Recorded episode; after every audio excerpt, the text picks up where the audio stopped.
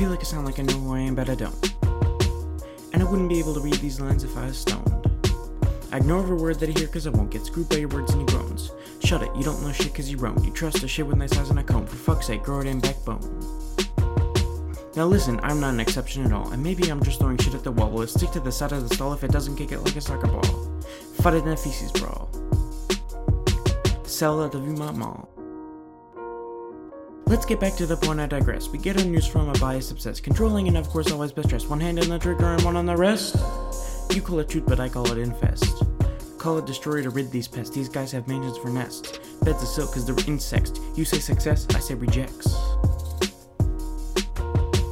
I don't want to hate our reporters, but those who only care about borders. Closing the opportunity doors and making them scrub the floors, dividing up the rich and the poor. Remember, not everyone has a war. Some people have morals on their core. That's what the Constitution's for. Shit, I can't take it anymore. My knees are on the floor. Can we please get some logic in here instead of all this freaking fear? Shouldn't that be fucking clear? Love the Christian kid, but fuck the queer? This stuff didn't start in my beer. I should have started this letter with dear. Can't we talk it over a beer? But you won't listen to my words. Write me off as a lame-ass nerd. Send my words off with the birds and hurl my thoughts to the curb because you can't admit you're absurd. Because it seems like your view is blurred. Take a lesson from Paul's Blackbird. Half of society has been disowned, and it seems like progress is postponed. And all we can do is hold the phone, hope the rag guy gets the rumble, but we can't leave well enough alone.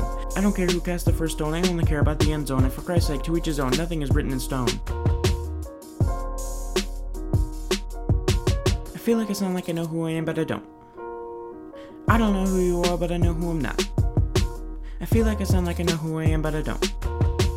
And I wouldn't be able to read these lines if I was stoned.